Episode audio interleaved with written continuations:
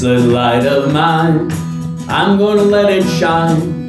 This little light of mine, I'm gonna let it shine. This little light of mine, I'm gonna let it shine, let it shine, let it shine, let it shine. Welcome, Talk Catholic, the website.com, your host, Tim Kilcoyne. No agendas here, just the straight and narrow, through Mary to Jesus, Catholic faith proclaimed and preserved. Hope to see you here every week.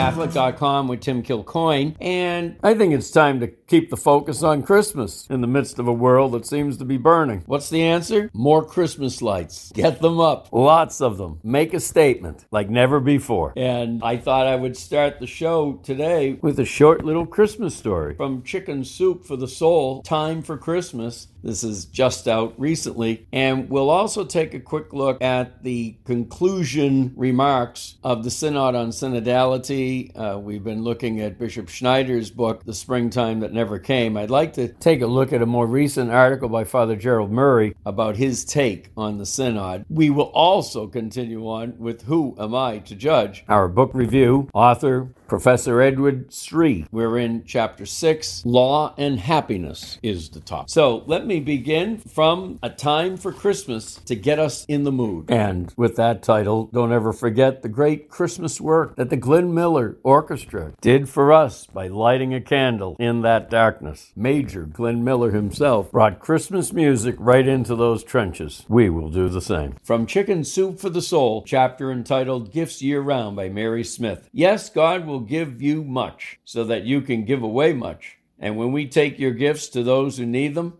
they will break out into thanksgiving and praise to God for your help. 2 Corinthians chapter 9 verse 11. Last year I didn't have the heart to dissemble our artificial tree covered in miniature white lights. Each time we passed the living room, we'd pause to gaze at the illuminated corner, a poignant reminder that Christmas is all about giving. Then something significant happened each time we looked at that tree. It reminded us to give a gift to someone each and every day of the year. One afternoon, our six year old neighbor Hayden popped in for a visit. As he entered the living room, his eyes instantly spotted the lit tree. Wow, Christmas tree. Why do you have a Christmas tree up in the middle of summer? Christmas has been over for a long time now. We like to celebrate Christmas all year long, I smiled. Just this morning, there were a bunch of presents under that tree. Where are they now? he asked. Oh, that's one of the rules about celebrating Christmas all year long. Since it's a giving tree, the presents aren't allowed to stay here for more than a day. It's our job to see that they are given as soon as we hear of a need. That's what Jesus would want, right? Hayden tilted his head to one side and gazed up at me in wonder. What kind of presents are they? Well, let me think.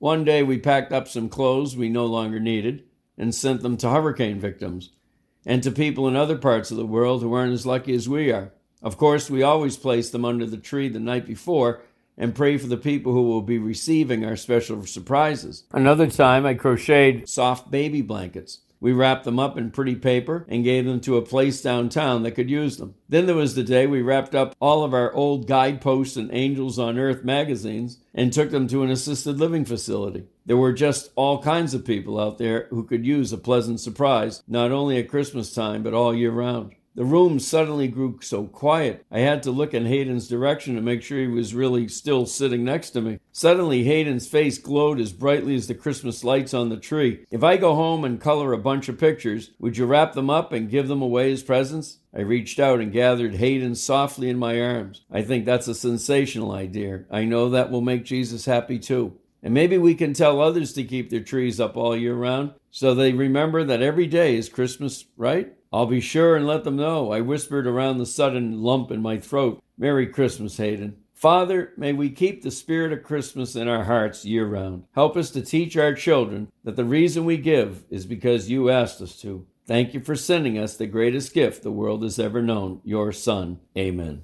Oh, it just doesn't get any better than that, ladies and gentlemen. As well, it's nighttime, so I can't see my tree out the window just now, but I have a artificial tree that's set up in the backyard in the middle of a sand trap. little sentimentality for me. And I'm keeping it up year round. It's attached to an iron post. The weather ain't taking it anywhere. And that's a reminder to me that every day is Christmas. I hope you'll do something similar as you prepare for the great day. Okay, well, part of the darkness that has to be lit up is the synod on synodality that just took place in Rome back at the very tail end of October, and a document was issued. This is from the CatholicThing.org, and it is written by Father Gerald Murray, who I have often said, if you want the Catholic answer par excellence, this is the man. Father writes The General Secretariat of the Synod of Bishops issued the working document for the continental stage of the Synod for a synodal church. It unapologetically calls into question various Catholic doctrines under the guise of listening to the Holy Spirit, who remarkably is somehow speaking through the complaints and criticisms of those who reject what the church teaches and has always taught. A quick pause right there as you are reminded of who these people are orchestrating the synod. Again, baby boom age, radicals from the 1970s, never were in conformity with magisterial teaching. I was right there in class with them, rejecting the inclusive language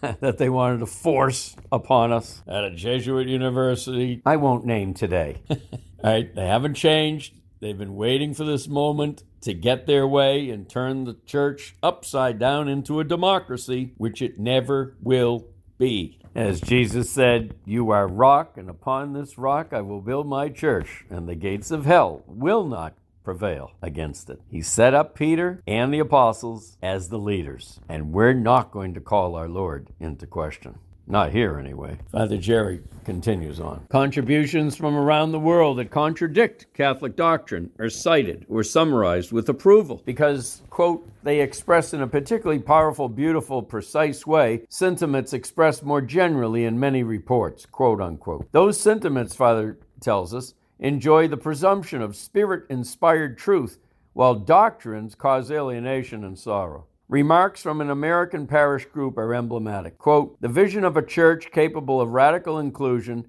shared belonging, and deep hospitality, according to the teachings of Jesus, is at the heart of the synodal process. Instead of behaving like gatekeepers trying to exclude others from the table, we need to do more to make sure that people know that everyone can find a place and a home here. Just a little postscript. The gatekeepers he's referring to, those triumphant, rigid people, well, they haven't even been in the church since the early 1960s. I've always reminded the progressives, quote unquote, that they stay stuck in an angry time warp, throwing stones at people who are long gone. Father Jerry goes on. The document further explains, quote, the synodal experience can be read as a path of recognition for those who do not feel sufficiently recognized in the church, unquote. Father Jerry says, so who feels excluded? Quote, among those who ask for a more meaningful dialogue and a more welcoming space, we also find those who, for various reasons, feel a tension between belonging to the church and their own loving relationships, such as remarried divorcees, single parents, people living in a polygamous marriage,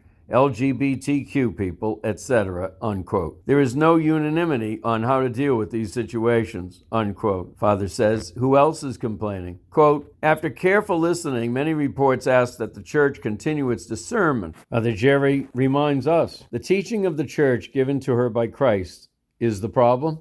The church is being asked to seriously discuss discarding teachings that contradict the beliefs and desires of one, those living in adulterous second marriages. Two, men who have two or three more wives, homosexuals and bisexuals, people who believe they are not the sex they were born as, women who want to be ordained deacons and priests, and lay people who want the authority given by God to bishops and priests. Does anything here strengthen or promote fidelity to Christ's teachings? Father asks. Of course not.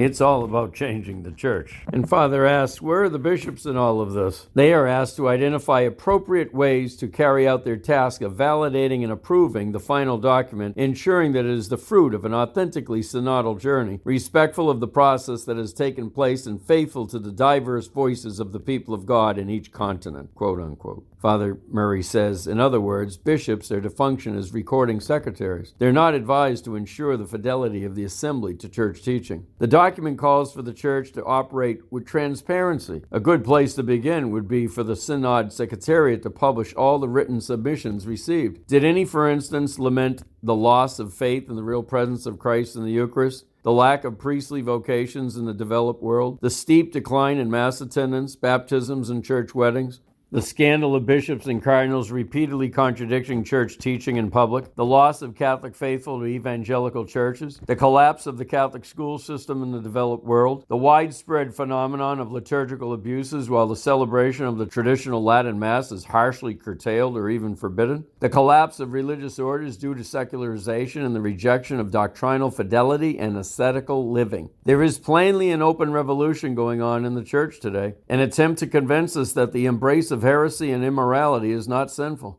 but rather a response to the voice of the Holy Spirit speaking through the people who feel marginalized by a church that has, up to now, been unfaithful to its mission. The document states, quote, To use a biblical image, one could say that the synodal journey marked the first steps of the return from an experience of collective exile, the consequences of which affect the entire people of God. If the church is not synodal, no one can really feel fully at home, unquote. Father Murray concludes, Let's pray that the Synod Fathers and all the bishops will stand up and defend defend the Church's teaching and practice against this Vatican sponsored exercise in self destructive behavior. Souls are at stake. Well, hallelujah, Father Murray, once again. And let's not forget vocations to the priesthood and religious life in utter jeopardy are at stake, which have been abysmal. I do believe I read there were three ordinations to the Jesuits in their eastern province, 2023, and two of those came from out of the country.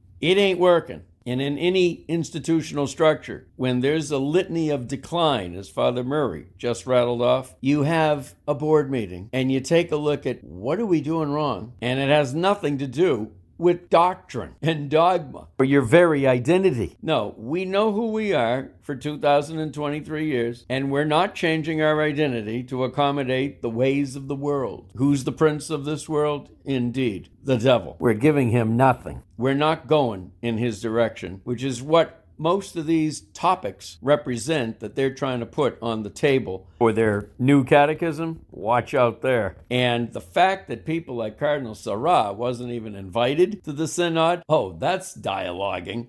This, you, I forgive me, ladies and gentlemen, if I was a swearing man, but I'm not.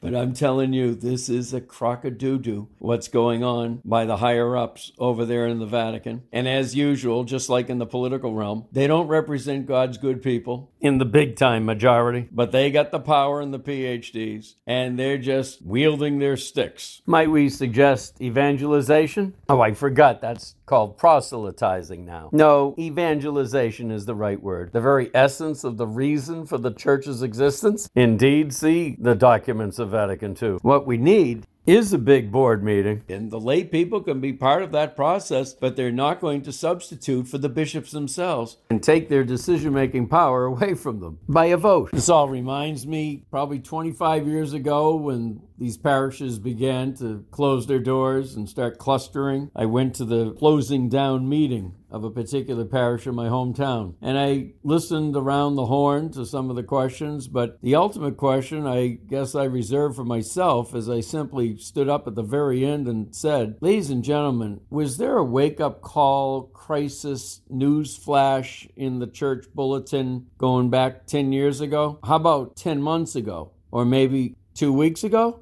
Everything just kind of came to a screeching halt assuming no one was interested, with no foresight committee that could work on these things that needed to be worked on over decades up to that point. So the malaise, the lukewarmness has been at work post Vatican II. And I submit that the creating of this chaos has been very similar to what's going on in the political realm. It's all part of the agenda so that they can just turn things upside down to their liking. Ain't happening. We're not going to change the ecclesial structure of the church herself so that all opinions are equal.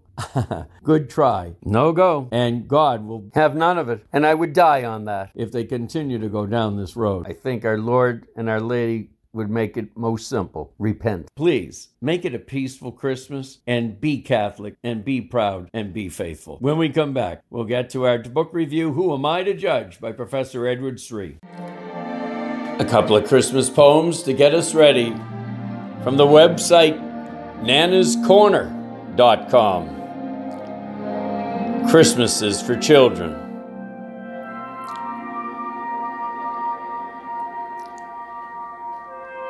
Christmas is for children, at least that's what they say. It's time of wide eyed wonder, a magic holiday. When candy canes and gingerbread fill tummies with delight, and little sleepy heads try hard to stay up through the night. Yes, Christmas is for children, anyone will tell you so. The twinkling colored lights on trees make youngsters' eyes just glow. Each package and each stocking is approached with childish joy, and toys bring squeals of laughter from each eager girl and boy. Yes, Christmas is for children, all they say is true. How wonderful that at Christmas time, grown ups are children too. The Gift of Jesus by Deborah Ann Belka. This Christmas, I'm decorating my heart with the wrappings of His love tying a ribbon round my soul with his blessings from above. I'm going to avoid all the malls and stop not at a single store. The only present I will give is the one that will restore. I'm giving the gift of forgiveness, sending cards about His grace. I'm letting the glory of His birth beam across my thankful face. I'm opening up my home for everyone to come and see the light of his beauty, so to celebrate his birth with me. I'm giving the offering of Jesus at not at cost to me. I'm sending out the message there is one gift that is truly free. Chapter 6 Law and Happiness from Who Am I to Judge? The very idea of a moral law, Professor Edward Sri tells us, is like a bad word today. Moral law. Sounds like a bunch of random rules and restrictions, one group telling others how to live their lives. The mere mention that certain things are right and wrong for everyone immediately makes people uncomfortable or frustrated, even angry. Picture yourself trying to convince a friend a certain action is morally wrong for everyone, all the time. Here are the kind of thoughts that might be going through your friend's mind. You're only saying this because you're a Christian. Only people who can't think for themselves blindly follow what their church says. You've been brainwashed. This is just the way you've been raised. You must be very insecure. I guess morality helps you to feel okay with yourself. Your morality makes you feel superior, like you're better than other people. What is right and wrong can and should change as the times change. We shouldn't be so rigid and out of touch. Who are you to make your particular way of looking at the world a moral law for everyone? Talking about a moral law sparks strong reactions today. But part of the challenge is that many people don't understand the why behind the moral law. When asked why Christians think God gives moral laws like the Ten Commandments of the Sermon on the Mount, many people would say something like, so they can be good and get to heaven. It is generally assumed that Christian moral laws about marriage, sexuality, care for those in need, and protecting human life are simply rules believers have to follow or are some test of obedience so that they can please their Almighty God. But the actual Christian view of the moral law is so much bigger than this. When the Catholic theologian St. Thomas Aquinas began his treatment on morality, he focuses on the question in what does happiness consist? This is the Christian view of morality. God gives the moral law because he loves us and wants us to be happy. A good father, for example, might give laws to his children for their well being because he loves them and wants what is best for them. He wants his children to be happy. The law is an expression of the father's love. This point was driven home to me years ago when my then 13 month year old son tried to climb the monkey bars in our backyard. I quickly realized we needed to issue a new law for him. I was inside the house when it happened. After observing his older siblings repeatedly climb a ladder and race across the monkey bars on our backyard playset, little Carl decided to give it a try. He set out on his adventure when no one was looking and made it all the way up the ladder. From there, he reached out for the first rung of the monkey bars with both hands and suddenly found himself stuck, hanging for dear life seven feet in the air. His older siblings noticed him and immediately rushed inside, screaming, Carl's stuck on the monkey bars. I dashed outside and found him dangling with arms completely outstretched, both hands clinging desperately to the wooden bar, and a look of horror on his face. His older brother was below him, propping him up until I came. The boy was rescued, but I knew I needed to declare a new law that day. Little Carl was not allowed to climb the monkey bars. I issued this decree not because I was on a power trip with my 13 month year old. Rather, I gave this law because I love him and wanted to protect him from getting hurt. And the same is true with God's moral law. He made us, He knows how we work, and He gave us the moral law to guide us on the pathway to what will bring true happiness in life. Ladies and gentlemen, you've heard me say in previous shows that sin has an escalating effect. The demonic increases the more we tolerate it. And there's always a starting point. And one could argue that the lack of love exhibited in our society here in America might have started to be precise on May 9th, 1960, when the FDA approved of birth control, the pill, and the floodgates were wide open for uncommitted sex. This was not loving. I don't care how many people may be practicing at the current time contraception of any variety. We don't even have to look to Catholic Church teaching to see the devastation of family life. And yes, illegitimate relationships that have resulted from this quote unquote new freedom of American culture now, 63 years later, and 65 million abortions later. And yes, there is a connection. No, the pill was not a loving invention, and laws accepting it were less so. Do you know, in original law, Going back to 1873, the Comstock Act made birth control illegal in the United States. It was a crime to possess, distribute, or provide information about contraception or abortion. Penalties for breaking the law were steep, up to five years in jail and a large fine. But later, in an appeal to that law in 1936, it was declared unconstitutional. And the charge was on to develop the pill. And it's not coincidental that prayer was thrown out of the school only a couple of years later, out of the public school after the FDA had approved the pill in 1960. And then one year after prayer was thrown out, Bible study was thrown out, 1963. And this is in the public school. And then abortion on demand, 10 years later than that, 1973. Ah, the spiral just keeps spinning. And if you ever want to see the whole litany of Judeo Christian laws that were destroyed in the courts by certain select angry activists, please do see the book, The Supremacists by Phyllis Schlafly. You see, laws are not arbitrary. They either protect and nurture love or they do not. And the evidence is in over many decades. As example, I personally could share one story after another about the alcoholic mayhem that was completely tolerated in my own hometown, which I'll leave unnamed. But it wasn't much different from most little towns in my state during the 1970s. There was drinking to the max and driving at 15 years of age every weekend.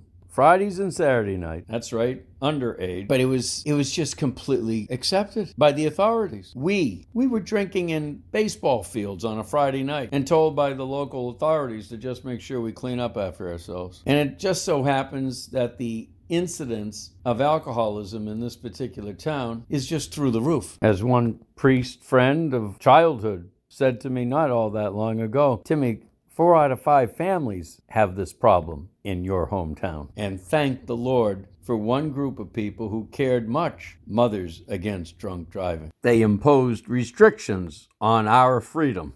Thank God. So many of the new laws regarding the prohibition against drunk driving were pressured by mothers who had had enough of uh, premature deaths of sons and daughters. So we enact laws to protect and to love. Take a look at smoking. What did we do there? Talk about a positive peer pressure. But nevertheless, it was the employment of new laws in restaurants, as example, that made it almost a social stigma to dare take out a cigarette in a local restaurant. But maybe one should now, in retrospect, ask the question where were the fathers against drunk driving? Because The classic case of alcoholism has the father AWOL towards leading the moral charge to protect and love. I read and finish up with a little excerpt from Phyllis Schlafly in one of her last books in 2014 who killed the American family? She writes The American nuclear family is a good thing, and laws, policies, and social conventions that undermine the family are bad things. All social statistics confirm that American style marriage has been good for women, good for men, good for children, good for society, good for freedom, and good for our high standard of living. Real life experience has given our lawmakers and judges a rational basis for concluding that marriage is a social good that should be protected and encouraged by laws when challenged in the courts. Exactly what we're not seeing today. She then referenced a 1955 movie that was the teen angst movie of the decade Rebel Without a Cause, James Dean. And it was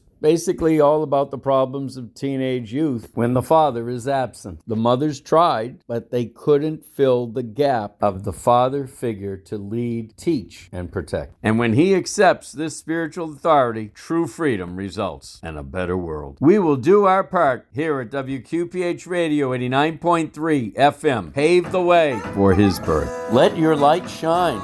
That is what it's all about here at WQPH Radio 89.3 FM. But we need to hear your story. You want your voice to be his voice. That is making the faith known to others. Please, my number is 877 625 3727. Tim Kilcoyne, TalkCatholic.com. Say, Mother Teresa told us your ministry is your work right where you are. Grab on to this microphone.